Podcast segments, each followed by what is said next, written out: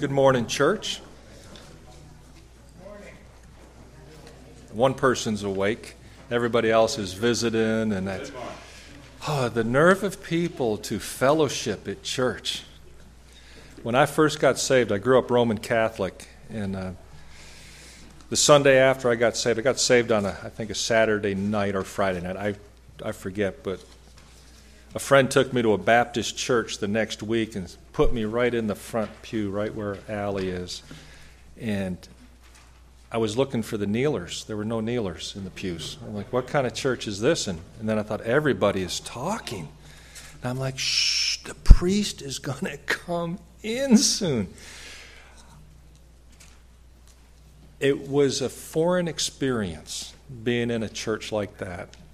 But I'm so thankful that the Word of God was preached and taught there, and that I still think we should have kneelers, but that's, that's something for the elders to discuss. But I've been at churches where we've knelt and you just turn around in the pew and face backwards and kneel, which is another way to do it. But I have no idea. Oh, I know why I got onto that story. So it was so quiet. My mind, my mind, yeah. Thanks for your patience. Um, to get through the announcements, there is no children's choir this week. It's going to start up next week in the cottage. And ladies' Bible study starts tomorrow in the cottage. And I think we have a birthday girl in the back. Willa, happy birthday. You're special to us here. And those are all the announcements. You can look in the bulletin for others.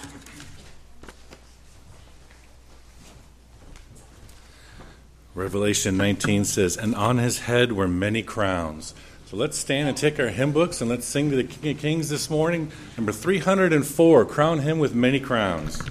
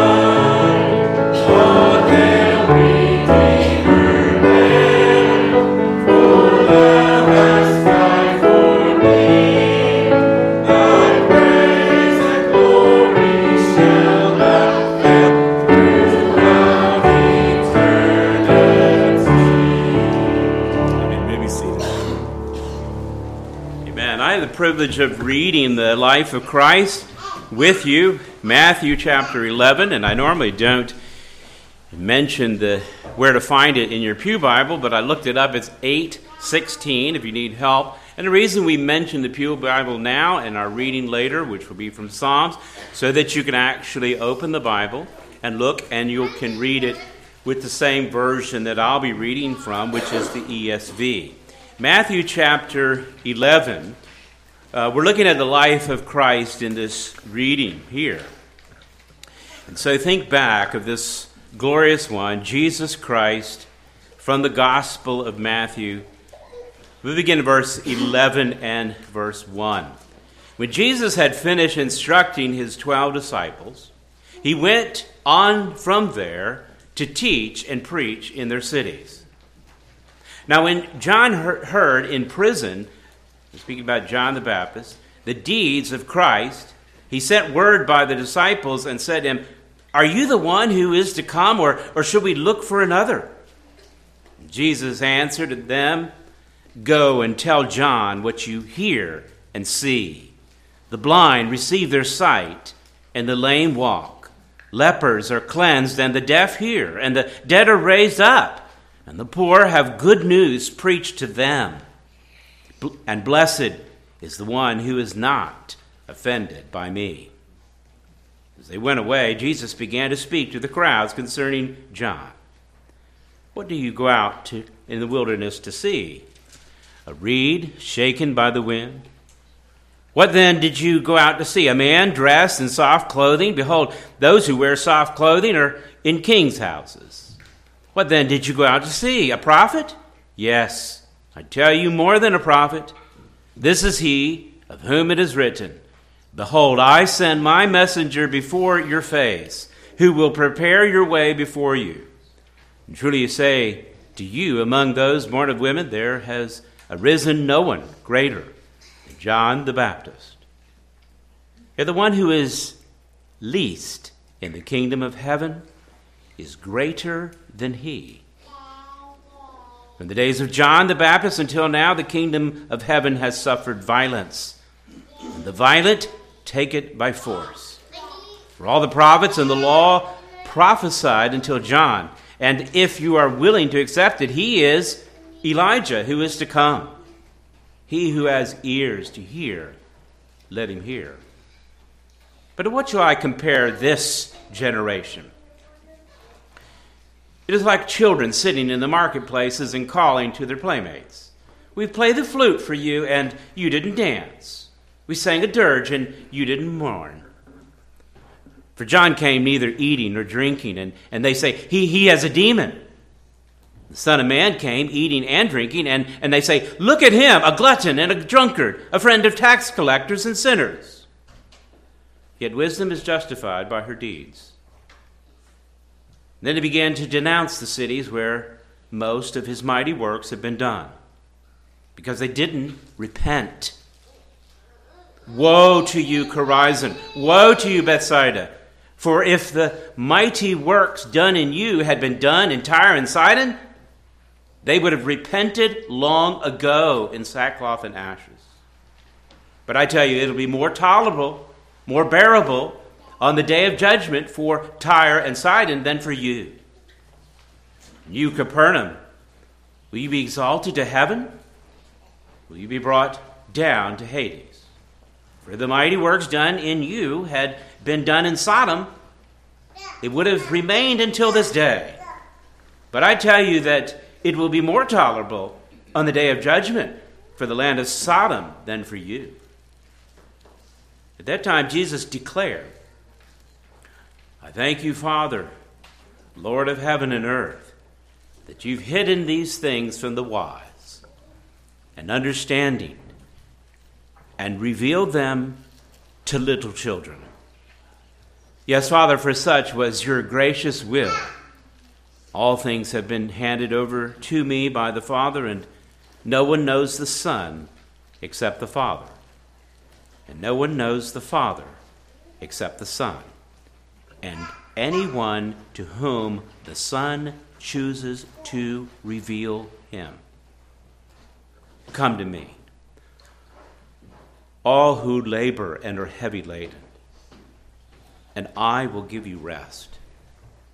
Take my yoke upon you and learn from me, for I am gentle and lowly at heart, and you will find rest for your souls. For my yoke is easy, my burden is light. Let us pray. oh, Father, we come to you now praising your name for who you are, for all that you have done, and then all that you have promised, which will surely be done. I pray that you will give us eyes to see, ears to hear, hearts to respond. And though the wise might reject in their own wisdom, you have granted to us a wisdom that excels them all, for we have seen the glory of Jesus Christ.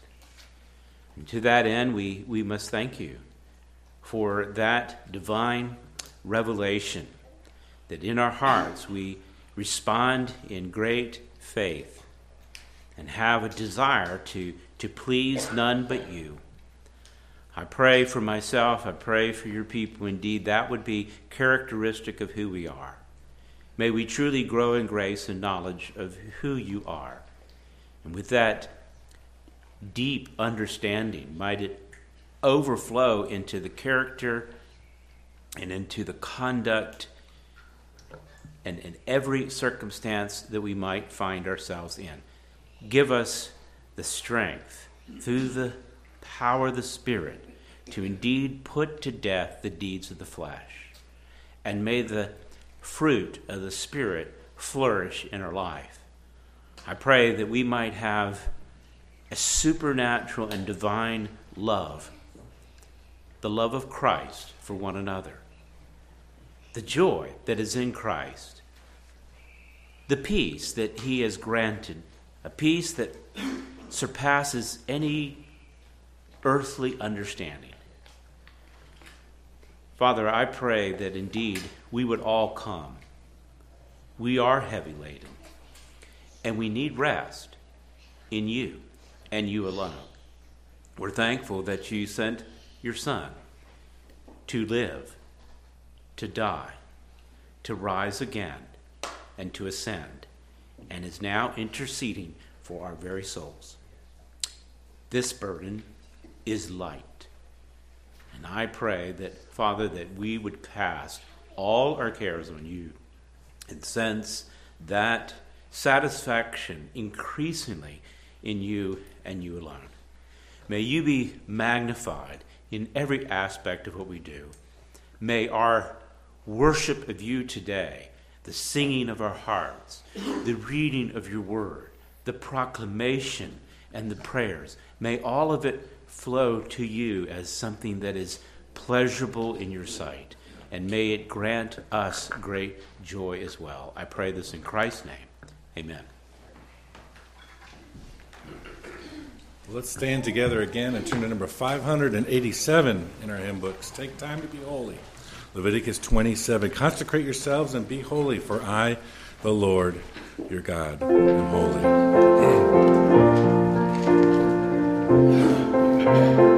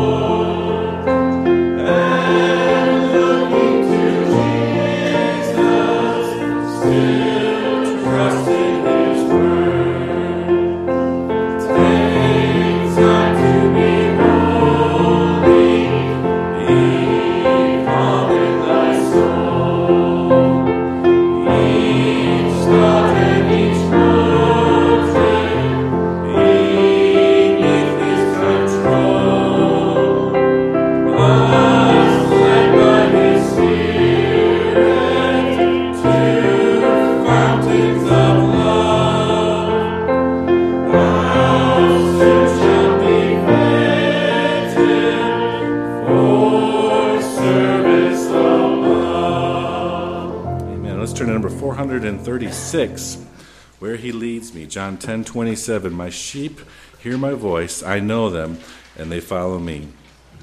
We'll sing the first and the last verses of this, and then notice at the bottom the DC, that's our refrain. We'll sing that after every verse. So 436, where he leads me, first and last.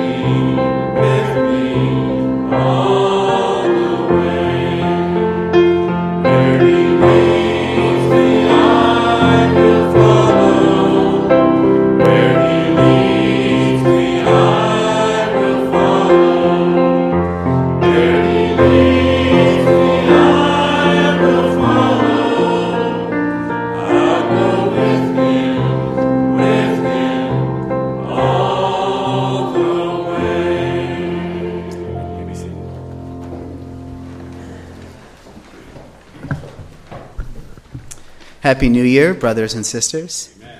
I like how uncomplicated Happy New Year is because you don't have the Happy Holidays, Merry Christmas thing. My boss even brought up uh, Kwanzaa because it's a public school, I guess. But uh, with the new year, I always simply encourage to uh, go deeper in the Word and wider with the Word. Wider with a systematic coverage of going through what's been revealed to us, and deeper with memorization, prayer, study, exegetical sermons, etc. Uh, today's uh, scriptural reading will be Psalm 145, as found on page 524 of the Pew Bibles. Now, there's a lot of aspects that uh, in any good psalm that you could focus on, but after this state of the church and all the kids here, I think many of us are passionate about verse 4 that uh, one generation shall commend your works to another. Yes. And that's uh, one of the big uh, passions that we have in our body of Christ right now. Um, our kids are naturally already worshipers. Uh, I don't need. Uh, that's why there's so much wonder, and they want to show you the things that are wondrous to them. Uh, Chesterton wrote about why the genre of fantasy is compelling because for adults, you like open up a door and there's a dragon behind the door and we're amazed. But with kids, you open up a door and they're already amazed because there's a door. And, and that fantasy genre like tries to give you that nostalgia for childhood when everything was full of wonder. I know in our house we might hear, like, oh, I don't want bedtime because then I'll be bored. Don't go to work because then I'll be bored. Uh, but that's uh, because uh, you don't want to be bored, uh, kids, because God made you to worship a wonderful and glorious and amazing God. In verse 3 before that, his greatness is unsearchable. Some translations, unfathomable. That means the greatness of God is so deep it goes on forever. That you were made to worship this God. Uh, and our kids will worship this God or idols, and that's what we do when we commend one generation to another of his great works. Now, the one corner of YouTube that gets tens of millions of views on a video is take toys out of a box and watch them play with it. Oh, I want that toy. It's uh, even if uh, even if we don't have like a, a Buddha statue like at the Chinese buffet, there's always these idols in our heart, and we could see it from day one. So we will pray for our kids. That prayer we just had from Matthew 11, that uh, that God would let these little ones uh, see the goodness of God in the face of Christ. Psalm 45, uh, ESV title, Great is the Lord, a song of praise of David. I will extol you, my God and King, and bless your name forever and ever. Every day I will bless you and praise your name forever and ever. Great is the Lord and greatly to be praised, and his greatness is unsearchable. One generation shall commend your works to another, and shall declare your mighty acts. On the glorious splendor of your majesty, and on your wondrous works I will meditate. They shall speak of the might of your awesome deeds, and I will declare your greatness. They shall pour forth the fame of your abundant goodness, and shall sing aloud of your righteousness. The Lord is gracious and merciful, slow to anger, and abounding in steadfast love. The Lord is good to all and his mercy is over all that he has made. All your works shall give thanks to you, O Lord, and all your saints shall bless you. They shall speak of the glory of your kingdom and tell of your power, to make known to the children of man your mighty deeds and the glorious splendor of your kingdom. Your kingdom is an everlasting kingdom, and your dominion endures throughout all generations. The Lord is faithful in all his words and kind in all his works. The Lord upholds all who are falling and raises up all who are bowed down. The eyes of all look to you, and you give them their food in due season. You open your hand, you satisfy the desire of every living thing. The Lord is righteous in all his ways, and kind in all his works. The Lord is near to all who call on him, to all who call on him in truth.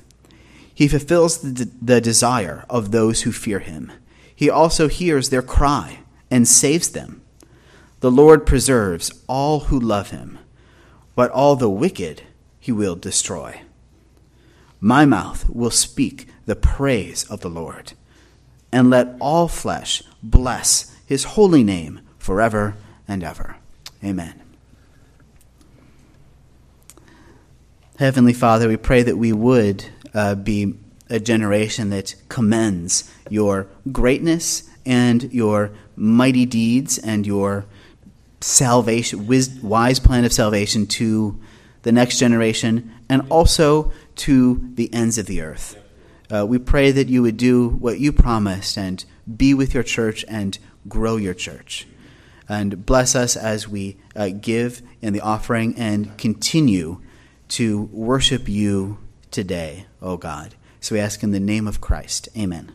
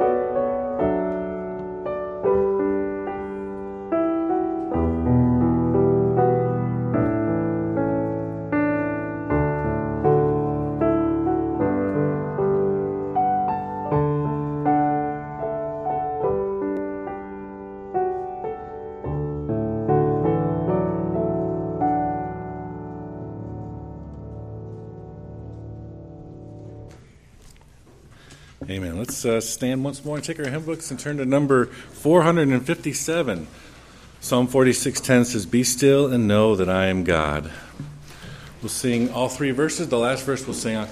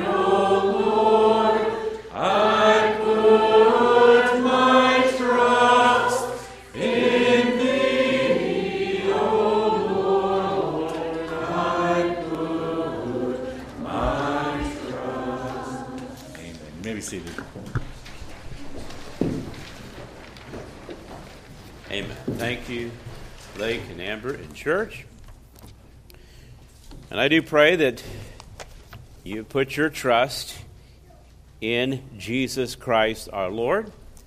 He is indeed our great high priest, which we'll return today to the letter to the Hebrews, Hebrews chapter 5. New chapter, Hebrews chapter 5.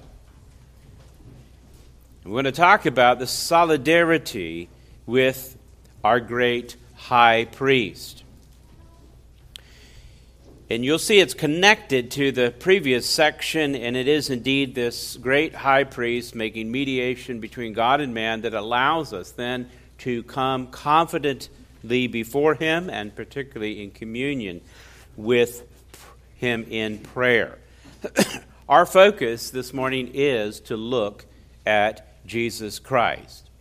In a sermon in 1888 on John 16, verse 14 and following, which the text reads, speaking of Christ, uh, sending the Holy Spirit, he would say, He will glorify me, that is, the Holy Spirit will glorify Jesus Christ, for he will take what is mine and declare it to you. All the Father has is mine, and therefore I said, What he will take it, what is mine, and he will declare, declare it unto you. Charles Spurgeon in 1888 preached this sermon calling people to learn and look to Jesus Christ.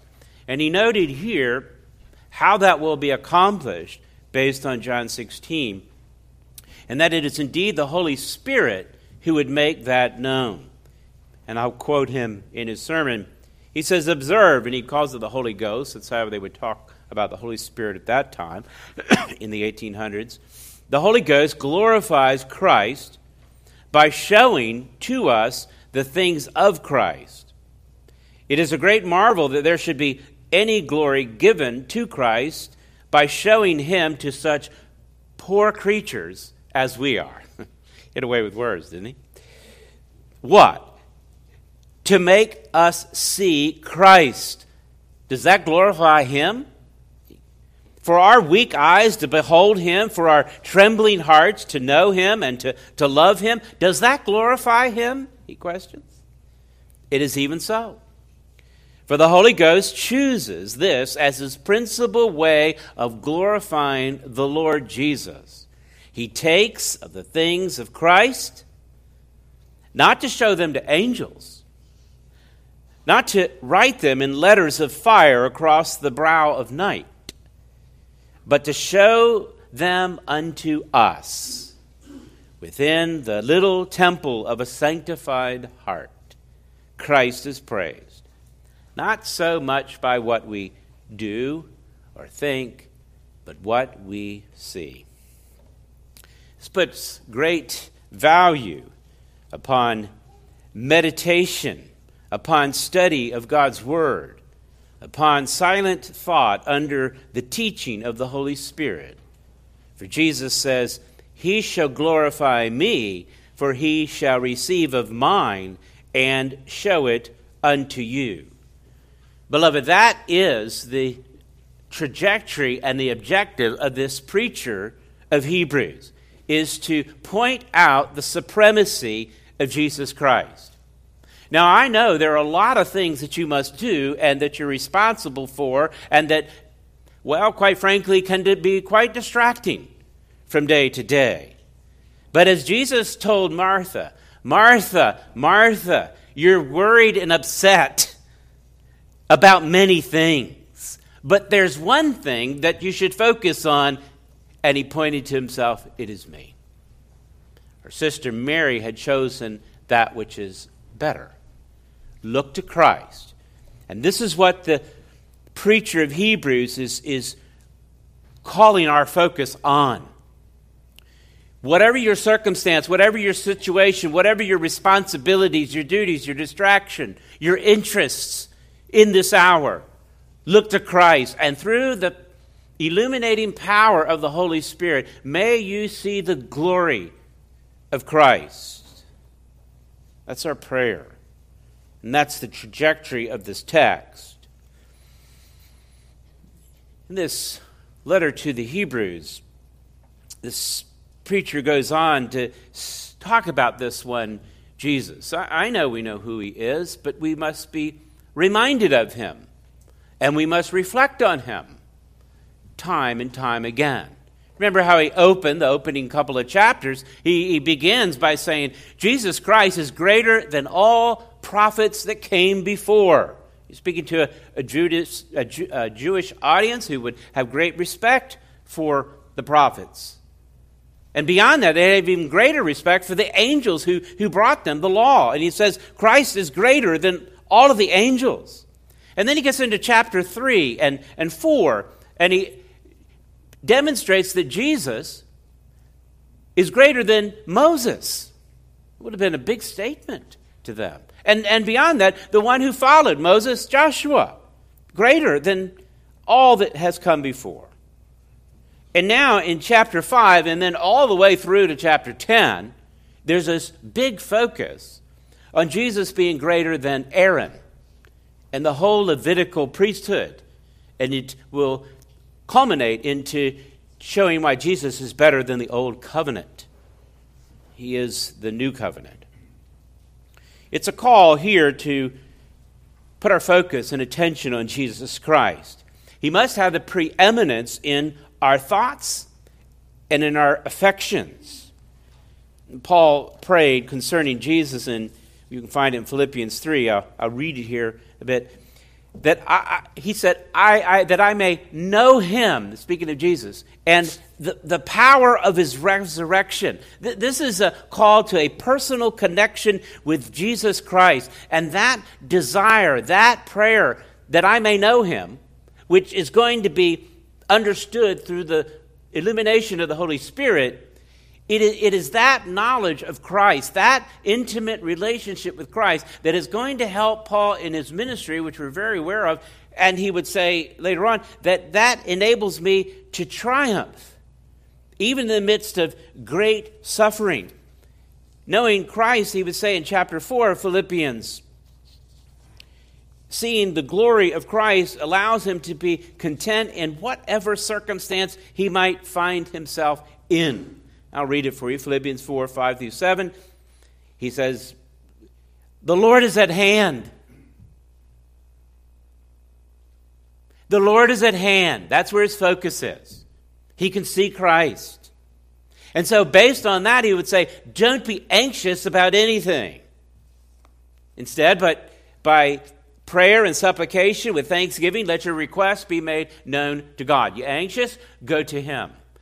And we'll learn from the preacher in Hebrews, we can come boldly to that very throne because of that very one, Jesus Christ. The Lord is at hand. He's here now, He's present. Don't be anxious then.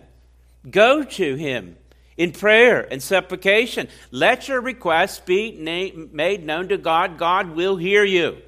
Will the Father hear the Son? Always. Will he hear those that are in the Son and united with him? Yes. And what will be the result then? The peace of God, which surpasses all understanding, will guard your hearts and minds in Christ Jesus. This is why we need to know more about Christ. Your heart guarded, your, your, your mind put in a, in a state of contentment, unanxious, look to Christ. You don't need therapy, you don't need a pill, you need a person. His name is Jesus Christ. So, so, so this is why we're struggling to, to look here and to expand. And my job here in just reading this text and explaining it is to kind of lift it off the page for a moment, to get you to think and see it. And by the power of the Spirit, I pray that you would recognize the very glory of Christ and pray along with Spurgeon and those that have preached the word through the ages, Come, Holy Spirit, and take the things of Christ and show them unto us. What we're going to look at specifically in chapter 5 is our solidarity with our great high priest. We think about our union with Christ, but there, the preacher in Hebrews, he wants to emphasize our Christ's mediatorial relationship on your behalf. And by the way, he goes on, like I said, all the way to chapter 10. This is the most extensive section on the mediatorial work of Jesus Christ. No other text has this much information on it because it's very important. And here, this exposition goes on and on, and different aspects of it will be mentioned along the way. Chapter 4 ends with really an introductory in verse 16 where it talks about the, the phrases first used our great high priest, and speaking of Jesus Christ. Chapter 5, if you've got it open, look at verse 1, it says, For, for every priest. Chapter divisions are not inspired, they were put in later. However, they're helpful so that we can find things in the Bible. But they're not inspired, and so really, this is a break in thought. I, I don't think it's a good place to put a division. Because 5 1, this for every priest, is a continuation of the content from 4 14 through 16, which declares that Jesus is our great high priest. The directive in verse 16, what we're called to do then, because Jesus Christ is our great high priest, then go with confidence in prayer. Go, draw near to him. Here is a personal call to in solidarity with God through Jesus Christ. But, beloved, you may not feel very confident, really, if you examine your own heart. There may be various reasons in which you feel ashamed of really going before God. You may not sense the solidarity that you have with Jesus as your mediator at all times. So, further explanation then is given concerning the nature of a priest and particularly a, both a comparison of what they would have known in, the, uh, in Aaron and that priesthood and Jesus Christ himself, who is far greater and supreme. Hence, the supremacy of Christ is emphasized. So, because of that, I'm going to back up our reading and begin in verse 14 of chapter 4, just as an introduction to it. Let's read the text. 414. Since then, we have a great high priest who has passed through the heavens, Jesus, the Son of God. Let us hold fast our confession. For we don't have a high priest who is unable to sympathize with our weakness, but one who, in every respect, has been tempted as we are, yet without sin. Let us then, with confidence, draw near to the throne of grace, that we may receive mercy and find grace to help in the time of need. For every high priest chosen from among men is, is appointed to act on behalf of men in relationship to God, to offer gifts and sacrifice for sins. He can deal gently with the ignorant and the wayward since he himself is beset with weakness. Because of this, he is obligated to offer sacrifice for his own sin, just as he does for those of the people. And no one takes this honor for himself, but only when called by God, just as Aaron was. So also, and here's the contrast. He's going to go talk about Christ, contrasting. It's a comparative and then a contrast. So also, Christ did not exalt himself to be made high priest, but was appointed by him who said, You are my son. Today I have begotten you. As he says also in another place, you are a priest forever after the order of Melchizedek. In the days of his flesh, Jesus offered up prayers and supplications and loud cries with tears to him who was able to save him from death. And he was heard because of his reverence. Although he was a son, he learned obedience through what he had suffered. And being made perfect, he became the source of eternal salvation to all who obey him, being designated by God a high priest after the order of Melchizedek. Let us pray. Oh, Father, I pray that you would give us eyes to see the glory of Christ. May the things of Christ be known to us in a greater way. May your word accomplish your purpose. I pray, Father, that you would draw everyone near, that they indeed might come boldly before your throne of grace and find help and mercy forevermore. In Christ's name I pray. Amen. In chapter 5, as I mentioned, this admonition to draw near to the throne of grace with great confidence, it, it, it precedes our text in chapter 5. This drawing near in verse 16 refers to our communion with God. The drawing near is for both now and forever. God, by his mercy, has redeemed us through Christ so that we can come and receive mercy at any time. There is never a time in which we cannot receive his mercy and receive his grace. Come. You will receive grace upon grace. And when can you get that? Well, if you know this one, this great high priest, you can come anytime. Anytime that you need help. Because Jesus fulfills this office as a mediator between God and man. This relationship with God through the person of Jesus Christ is, is really unique and superior to anything that preceded that's part of his point in pointing out Aaron and the Levitical system. But anything also that would follow, it would be inferior. Everything. The Muslims claim that Jesus was followed by a greater prophet by the name of Muhammad. They don't know our great high priest. See why he needs to be known? there is no comparison to Jesus Christ. None. The Mormons claim that Joseph Smith was given some sort of special revelation, some special word that superseded Jesus' word. They don't know our great high priest.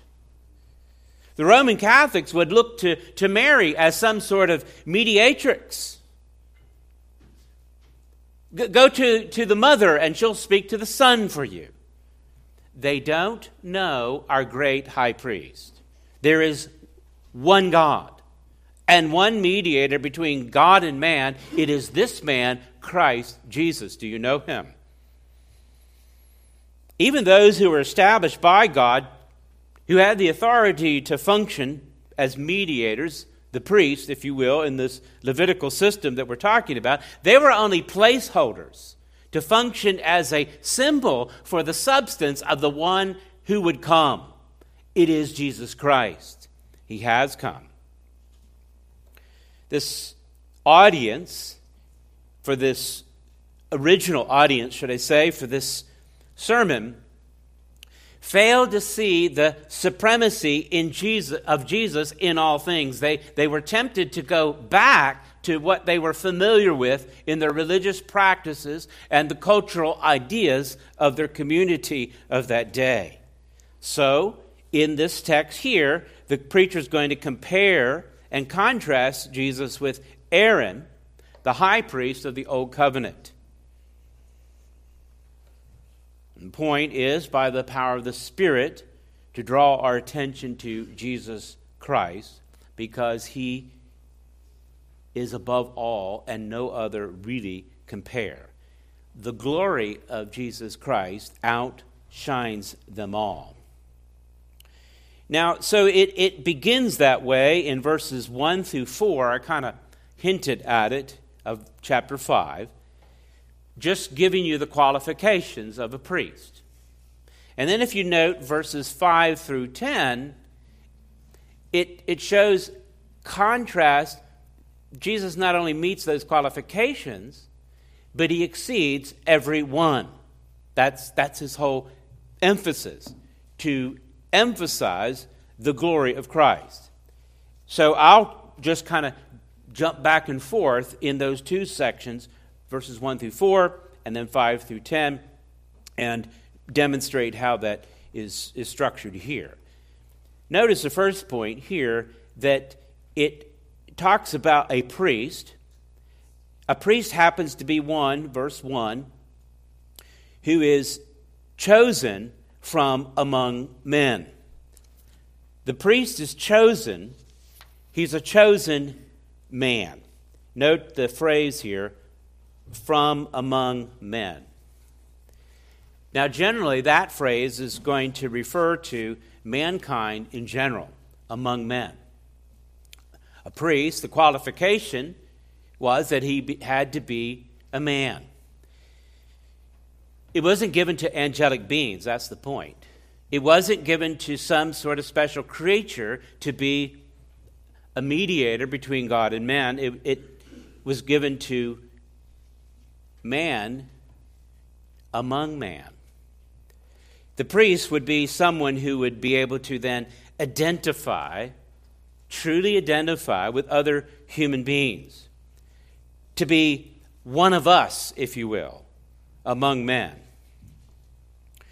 Now, their duties in doing this, here it talks about sacrifices given, and that is certainly part of it. And part of that sacrifice certainly would be the care of the people as well. But the priests were thought of really primarily what they actually did on a day to day basis. Much of their time was spent being both an example for the people as well as teaching the people. I'll give you the, a text, for example, and I'll read it for you. Leviticus 10, for example. Leviticus 10, 8 through 11, and I'll go back to this text in a minute. But in Leviticus 10 8 through 11, and the Lord spoke to Aaron, saying, Drink no wine or strong drink, you or your sons with you, and let them go into the tent of meeting, lest you die. This shall be a statute forever throughout your generations. You are to distinguish between that which is holy and common, between the clean and the unclean. So the priests, when, when they thought of them they, as a class of people, Yeah, they were among men, but yet they were separate in some respects, in that here is great restrictions putting on them to be examples of righteousness. They weren't to even drink any kind of wine or strong drink because they were called to be an exemplar. They were called to be holy, to be set apart, to be distinct.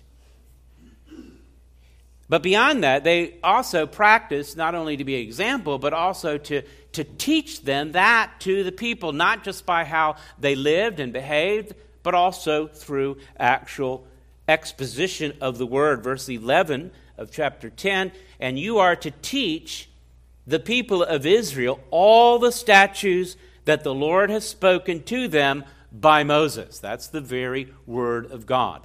A big part of the responsibility then was to, to actually teach them, the people, the word. I'll make one other note, too, that I ordinarily wouldn't have to, but in these days you do. Um, it says among men. Specifically, it is a male as opposed to a female. All priests were male. This is by God's design. It's by his decree and by his design. Unfortunately, we live in a culture and a society that's trying to diminish those distinctions, but God has established those distinctions for a purpose. Not that males are better than females or females are better than males. They have different roles, different responsibility, and different distinguishing characteristics which our culture has virtually lost. This idea of being a priest as a male ultimately was, and it, and it is a exemplar of masculinity. I'm not suggesting that females don't express this, but males have a responsibility in leadership to demonstrate the holiness of God in their life and to guide people in truth to be a spiritual leader, if you will. Characteristics of masculinity, the way I would define them, particularly if you want to alliterate them, which I can if I use the word priest, not only to be a priest, but to be a provider and a protector. And often we think about that in a physical way, but the emphasis really, and what's most important, yes, do so in a physical way. Men are stronger, generally speaking and, and they're called to provide and protect, but spiritually. Could you imagine how much filth would be gone if men would step to the plate and not receive?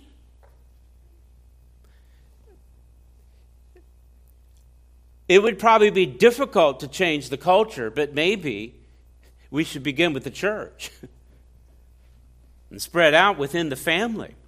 And who knows, maybe it might explode into the community and how people think about things. The priests were called to be exemplars. Not, not just so that they would do this, but so that others would follow and, and have some sort of example to follow and live. And particularly then to, to guide and lead into that which is truth, and that which is truth comes from God's Word absolutely in a spiritual realm. Christ fulfills this, and he, and he exceeds this requirement, right? The, the priests, and you can read some in the Old Testament even, and maybe even know some who are spiritual leaders, and, but, but they have failings. Christ never failed. He exceeds them all. And specifically, the very person of Christ, which demonstrates it, you can find the contrast here, how he fulfills that, but also exceeds that. Look down to verse 5 if you're in Hebrews 5. so, for that part, being among men, notice here, so also Christ didn't exalt himself to be made priest, but was appointed by him who said to him, and this is what I want to focus on from Psalm 2 7. you are my son. Today I have begotten you. This is this quote is repeated earlier from Hebrews 1 5, to which the angels, showing the distinction of Christ, who has a human nature, he is from among men. He took on a human nature, is what he's speaking about. You are my son. Today I have begotten you. What's the today? The incarnation of Christ. Or again, I will be to him a father, and he shall be to me a son. Jesus is a unique Son of God. But he has taken on full humanity. He is from among men, therefore he qualifies to be a priest, you see, but he exceeds it because he's not a son of Aaron, he's a son of God in the unique sense. Verse 2 of chapter 1 in these last days, he has then spoken by his Son, who he appointed the heir of all things, by, through whom also he created the world. Aaron didn't create the world, this Son did.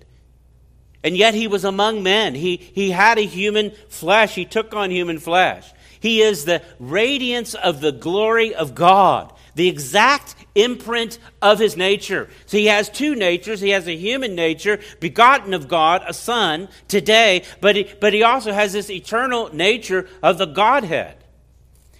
In fact, demonstrating what he does, he upholds all things by the word of his power. By the way, if you knew Christ, if you knew your great high priest, could you be a little bit anxious, less anxious about the world falling apart? He's holding it all by the word of his power. I think I would go look to him.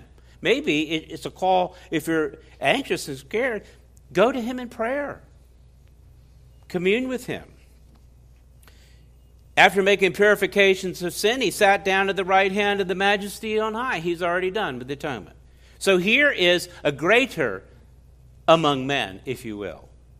He's the eternal Son, he is the incarnate Son. God in human flesh. And he is exalted. He is the King of kings. He is then a divine high priest.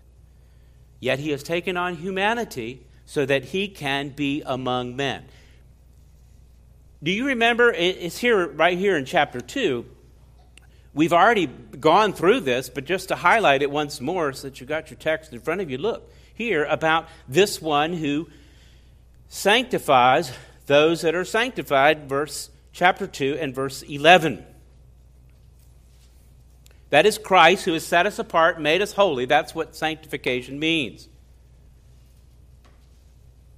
One source that is in Christ. And notice the brothers' terminology. He is not, that is Christ, he has not been ashamed to be called, to call them brothers. Now, we don't call Jesus Christ brother, we call him Lord.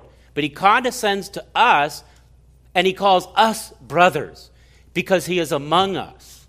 This is a great condescension of Christ in his humility. He says, I will tell your name uh, to my brothers, verse 12. Again, how Christ communes with his people in the midst of the congregation. Do you get the same idea, idea of being among men? That's what he's saying. He's truly one of us, and yet he is God. I will sing your praise, and I will put my trust in him. And again, behold, I and the children God has given me. Verse 14 Therefore, the children share in flesh and blood he himself likewise took part of the same things. That's what he's saying. He has the same nature. He is one of us. He qualifies then to be a priest because he took on human flesh. That's what he's saying. And why, why would he do this? Why did he do this? That through death he might destroy the one who has the power of the death, that is the devil and to deliver those who through the fear of death were subject to lifelong slavery. What is? Well, sin is the slavery. It, it, captures you. you. You don't want to do this, but yet there's something that keeps driving you to this. Well, Christ has defeated and conquered those who are subject to death. Verse 17, well, actually, prior to that, verse 16, it's not angels he helps, see the distinction, but those that are offspring of Abraham. those that are by faith. He is among us to function as our priest. Therefore, he had to be made like his brothers in every respect, verse 17, that he might become then a merciful and faithful high priest in the service of God. He couldn't be a priest without the incarnation. He couldn't mediate us for, on our behalf in this way without becoming one among us. He does this to make propitiation for the sins of the people. Because, and here is this connection of the weakness that Aaron had, that he could recognize the weakness of others because Aaron had been tempted. Aaron failed, and the distinction he is mentioned here he suffered, verse 18, when he's tempted, he's able to help those who are being tempted. And the difference is Christ never failed. That's the difference. See, it's supreme. It's more glorious. It, Christ can identify. And you can then draw near to the throne of grace after you've blown it a dozen times in a row. He understands that. Have you ever been to that point where you just kept failing? You said, I just should give up. Maybe Christ doesn't want to hear from me now. Maybe I'll come back later. No, he will hear from you right now. And he'll do it in a sympathetic way. He actually understands it to the fullest degree. This, this just boggles my mind to a great degree, but it, it should cause us then to come to him in confidence. There's stuff I wouldn't want to tell anybody, but I can come to the throne of grace and have somebody that truly understands and will hear. He had to be made like his brothers in every respect. Calvin comments on this it's necessary for Christ to become a real man. For as we are very far from God, we stand in a manner before him in the person of our priests, which could not be where he which could not be were he not one of us. And hence that the Son of God has a nature in common with us doesn't diminish his dignity, but it commends it the more to us, for he is fitted to reconcile us to God because he is man. Back to our text in verse 6, another categorically excellent a qualification that he exceeds in found in verse 6 of chapter 5 he says you are a priest forever after the order of melchizedek. Again this is psalm 110 which is throughout the whole uh, sermon and i think it's, it's the basis of this exposition. But note the phrase here priest forever. So so the aaronic priesthood was temporal. Those who served didn't always serve, they all died. It was temporary, ultimately, due to their own mortality. Some of them actually failed at their task and they were sent out. But all of them didn't continue on forever. By contrast, Jesus is far more superior as a high priest because he continues forever. We'll get to this, but I'll read it for you from chapter 7. He upholds his priesthood permanently because he continues forever. Well, what's so great about that? Consequently, he is able to then save to the uttermost those who draw near, and that's the term that we're looking at from 416 drawing near. He is able to save to the uttermost those who draw near to God through him, since he since he always lives to make intercession for them. I'll say it and before and I'll say it again. That's why you won't lose your salvation because Christ isn't going to quit. You might, he won't. He ever lives. He continues on forever and ever to make intercession. He is making intercession on your behalf now, and I would I would argue this is, intercession goes on through eternity.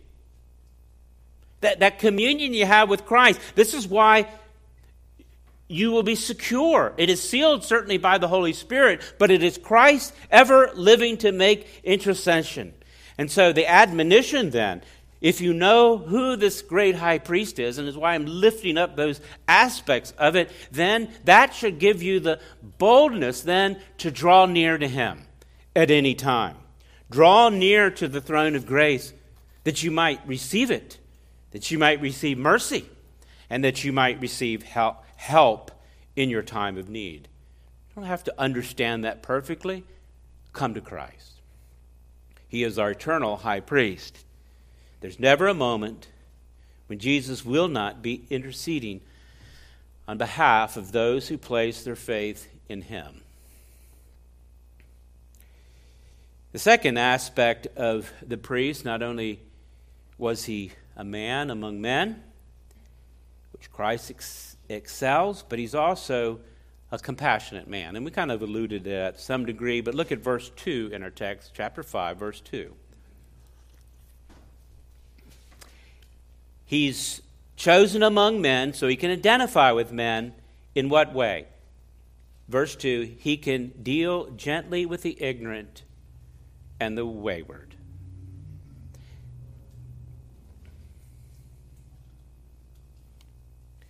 Ideally, those that are chosen to be priests, to function in a spiritual guide, leadership, should have compassion for others.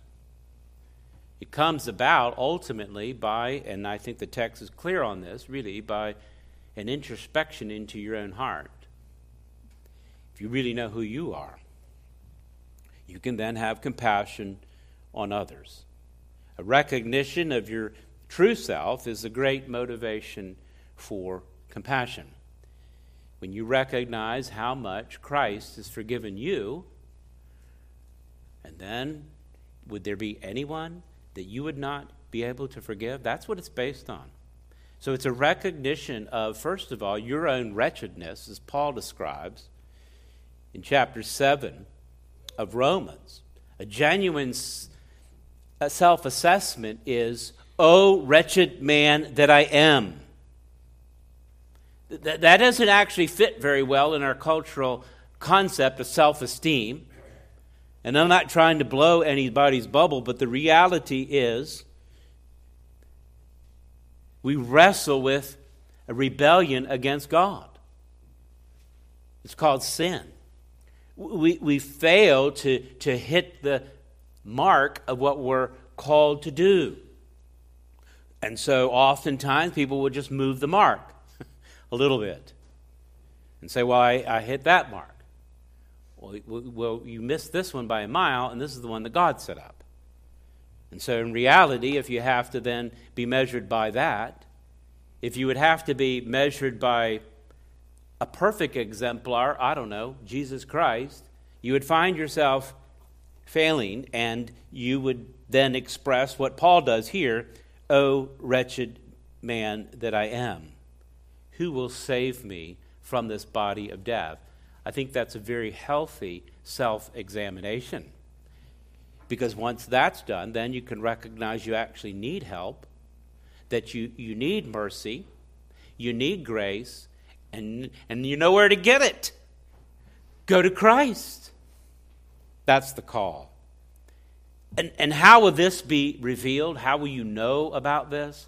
It is by this very book that you have in front of you. You remember chapter 4 and verse 12? This is why we why, by the way, we read a lot of God's word here. And then when we get a chance to, to, to preach, this, this is what we're going through because it has a dynamic power in and of itself that the Holy Spirit will use. He has chosen to, to mediate the glory of Christ through His Word.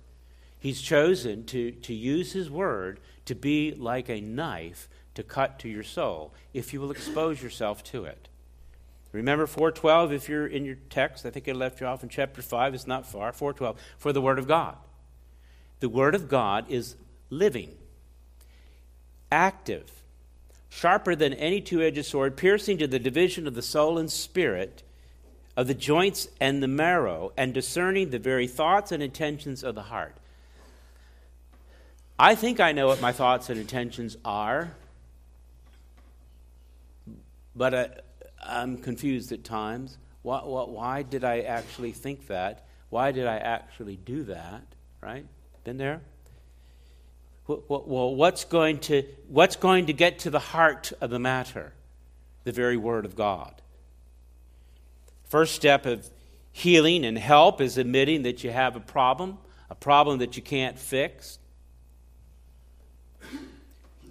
The priest is compassionate and understanding because he's not above, he's not below, he but among. And the dangers of the priest, by the way, were to then take that responsibility with too much authority and to be too severe. Or on the other hand, a human priest would maybe be too lax, too weak because they recognize their own failures. But we look to Christ. Christ, who is incarnate truth in love, and speak in that way.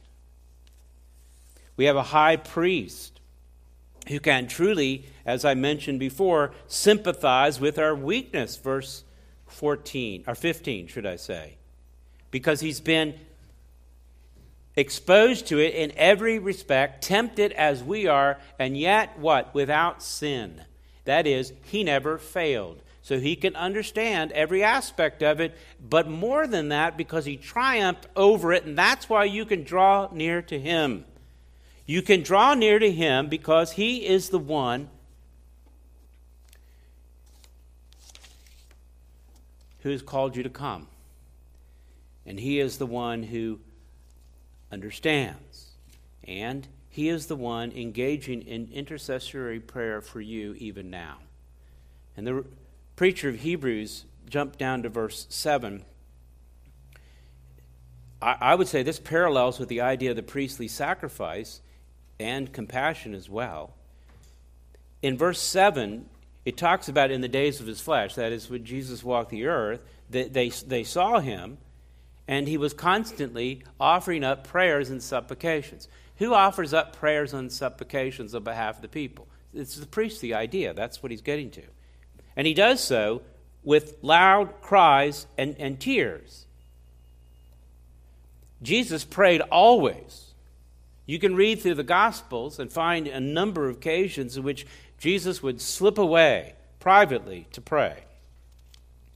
We don't have all of the content of what he prayed, but here is an indication that, that in his prayers they were done so with great compassion and it's expressed here in verse 7 as loud cries and tears. This is so the intensity of the high priest who's praying for his people, not in a casual way, but in, in great intensity. Probably, I would say, more than you and I would ever imagine praying. You ever prayed with great intensity for a circumstance, a person, a problem, or whatever it is? And I know you have burdens on your heart that you want to pray for. Can I tell you the one who is praying with the greater intensity? It is our great high priest. That's what he's engaged in. I'll just give you a few occasions because of time, just to give you an, an idea of it. If you can, you can feel the passion of his prayer, if you will. In Matthew 23, He's in Jerusalem. The leaders have been preaching legalism, ritual, as a way to come, and had been leading the people astray in general. Jesus sees this great city to which great truth has gone and his cry is this in Matthew 23 37. I'll read it for you. O Jerusalem, O Jerusalem, the city that kills the prophets and stones those that are sent to it. How often would I have gathered your children together as a hen gathers her brood under her wings, but you were not willing. This is an indictment on the priests of the people who would not share the very truth of God. And he, he, he weeps for Jerusalem. Judgment comes to them. Your house is left to you desolate. You're not going to see me again till you say, Blessed is he who comes in the name of the Lord. That is, there will be a day of repentance and there will be a day of reckoning. We preached through John, and I was struck by this passage in John 11. Jesus, incarnate God, knows what's going on. This is the death of Lazarus, his friend and he knows that he's going to raise him from the dead. And ultimately, he knows that he will be with him in a glorified state forever. So that's what God knows. But yet, in his communion with us as brothers, he, he, he has a genuine humanity. I know this can be difficult to understand, but he, he is 100% man. He sees, he sees Mary Lazarus' sister. And her brother has died. And both of them are Jesus' friend. And Mary's weeping because her brother died. You ever lose a loved one? It's hard, isn't it? It's, it's a deep set of emotion. In John 11 33, Jesus saw her weeping. And then he saw the Jews that had come with her also weeping. By the way, the Jews are the ones that he had just indicted. The Jews are the ones who were putting on a hypocritical fake show of weeping. That, that was part of their culture. They were just culturally practicing and, and weeping because that's what you do at a funeral. But not Mary. She was deeply moved. She really was weeping from the heart. They were weeping because of their ritual.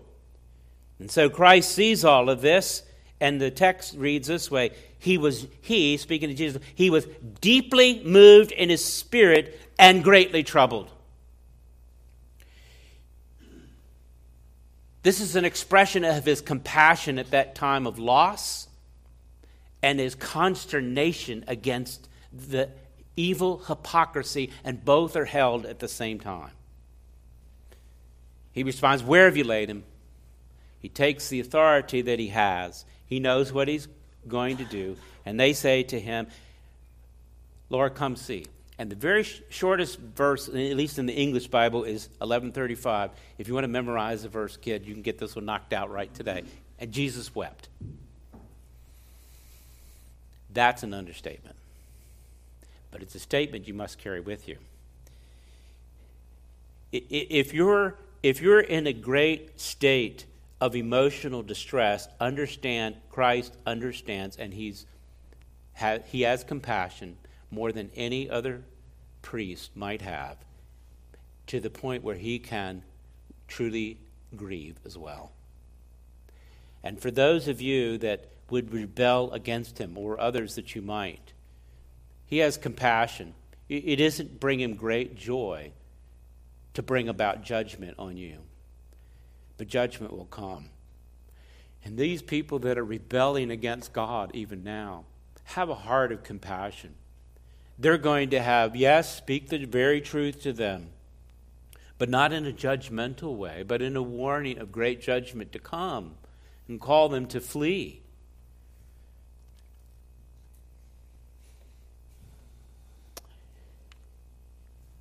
probably we know best of all Christ at the cross another occasion. He was contemplating it in the Garden of Gethsemane. And do you remember his mood at that time? Again, this is the sovereign God who planned before the world began to do this very thing. He had volunteered to come, take on human flesh, knew exactly what it would cost him and what he uh, would uh, bear it isn't that it was unknown, it's perfectly known.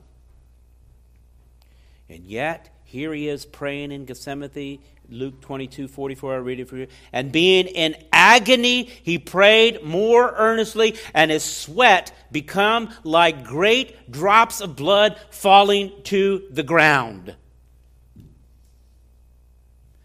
No one has ever cared for you more than Jesus. Do you know him? This is your great high priest. This is the one you can go to at any moment and draw near to him. Back to our text, it says that although he was a son, he, he learned obedience by what he suffered. I'll briefly explain that. Essentially, the learning obedience isn't him figuring it out, it's experiencing it. It's actually going through it and coming out victorious. Jesus Christ, God incarnate, actually experienced suffering and pain and death. He knows what it means to be betrayed by a close friend. He knows what it means to, to go and tell people the absolute truth, and they pick up stones and they want to kill him. In fact, they ultimately did. And the whole of culture and society turned against them. And you think you have it hard. You're not the Son of Glory. You're not God incarnate. He is a compassionate man. Thirdly, called, and this is quite obvious back to our text and looking back to the priest and the qualification, you'll find it in verse 4 of chapter 5. The priest didn't take this honor on himself, he was called of God. Someone who functions in this kind of office, it's established by God on the behalf of the people. By the way, to usurp some kind of office is, is quite dangerous. You'll find in that same chapter, for time's sake, I'm not going to go through it in detail, but from Leviticus chapter 10, if you want to look it up, here in relationship with Aaron, Nadab and Abihu decided, well, we, are going to involve ourselves in some of these functions that God had not called them to do. And they took a censer and put it in the fire and laid incense on it and offered it. It was unauthorized fire before the Lord, which God had not commanded them to do. And so God gave them some fire. And fire came out from before the Lord and consumed them, and they died before the Lord. Now, that's a great warning. And you say, well, that doesn't always happen? Of course not. That's just an example of what is just and right and good. You know why it doesn't always happen? Because God is patient. And He's not willing to anyone to perish. But some will. And it, and it provides a great warning. You remember even when, when whether it was a, a terrorist attack in, in Luke 13, is it, uh, or, or a natural disaster? You know what Jesus' response to both of those were? Repent, lest you perish. That's really what's ultimately matters eternity. I'm not suggesting don't fortify, don't help, and, and so forth. He was just saying, you know, that could be a great warning to somebody to repent and come to Christ because a greater judgment is coming. God doesn't immediately respond in judgment to every act of rebellion. If so, there wouldn't be any of us here. He, di- he displays His grace, His mercy, but we certainly shouldn't presume upon it. Because whether the wrath of God is the final judgment ultimately, or it'll, it'll come about in Christ who drank the cup of God's wrath to the end. Choose Christ. Come to Him. I'll make one more point concerning this calling. Notice back in our text, verse 10, it says he was designated by God a high priest, and note this, after the order of Melchizedek. Now, if you're scratching your head about Melchizedek, he will further explain it after admonishing the people a little bit. Uh, we'll get into that. But he'll further explain it in chapters to come. Melchizedek, Melech in Hebrew just means king, and, and Zedek is, is righteousness. So this would be a king of righteousness. It, it, it is a type of Christ in the Old Testament. We'll discuss it in greater detail as the text unfolds. But Jesus fulfills this very qualification as a priest in absolute perfection. He is a chosen man, he is a compassionate man, and he is called by man, uh, by God, to, to mediate on the behalf of man. It says he is the order of Melchizedek.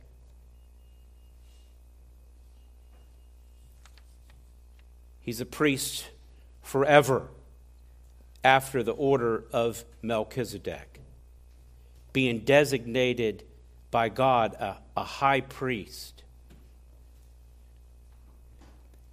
Aaron and those that followed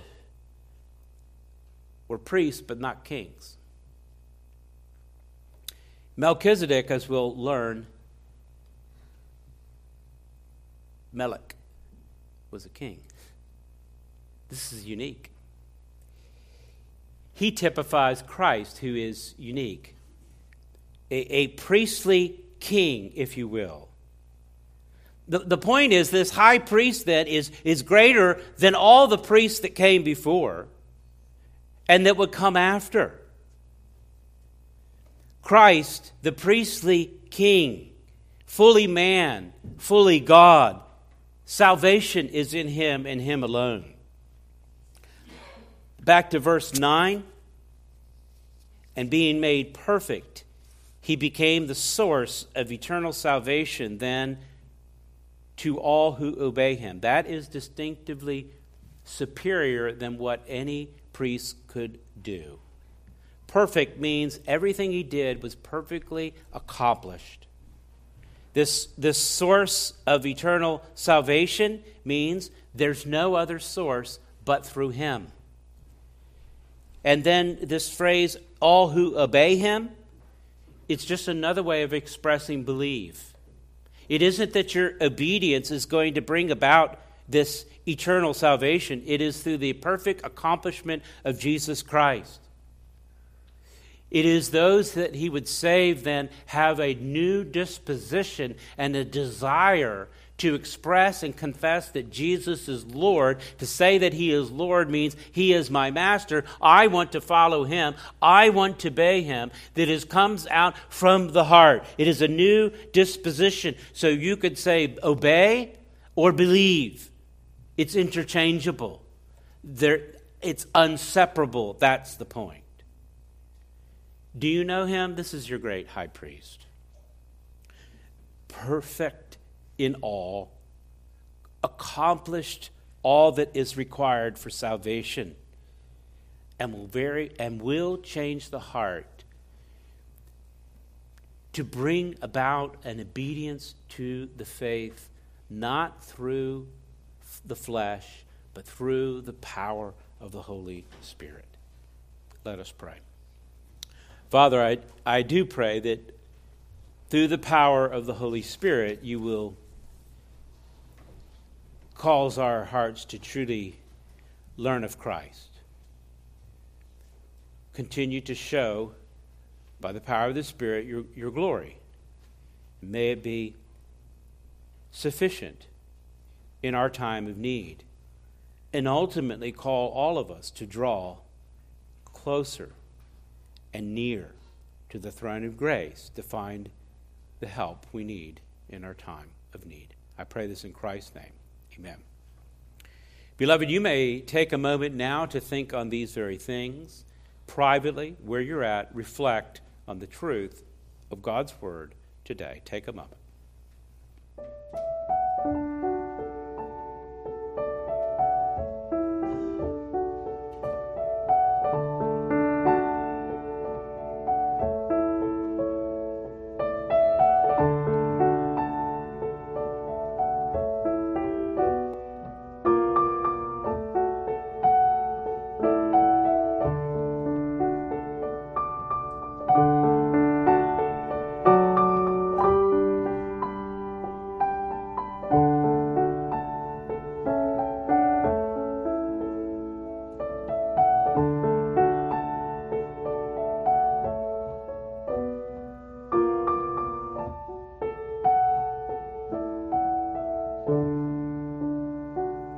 Come, Holy Spirit, we pray, and take the very things of Christ and make them known unto us. In the name of Christ we pray. Amen.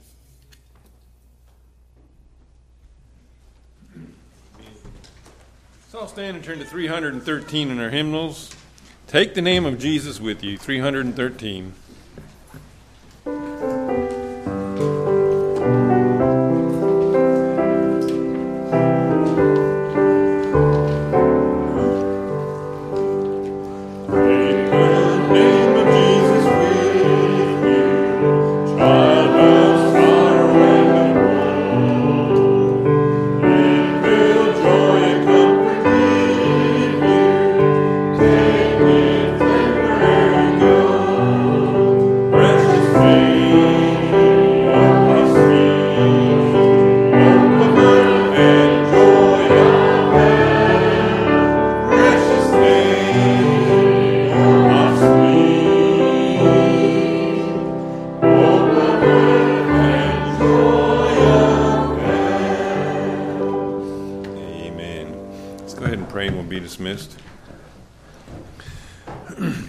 Gracious Father, we're indeed thankful that you have given us your word where we can see how you reveal yourself to us, Lord. For in your word you say, Seek the Lord while he may be found, call upon him while he is near. Let the wicked forsake his way, and the unrighteous man his thoughts. Let him return to the Lord, that he may have compassion on him, and to our God, for he will abundantly pardon. For my thoughts are not your thoughts, neither are your ways my ways, declares the Lord. For as the heavens are higher than the earth, so are my ways higher than your ways, and my thoughts than your thoughts. Father, we just pray now that you would bless us as we go. We ask it in Jesus' name. Amen.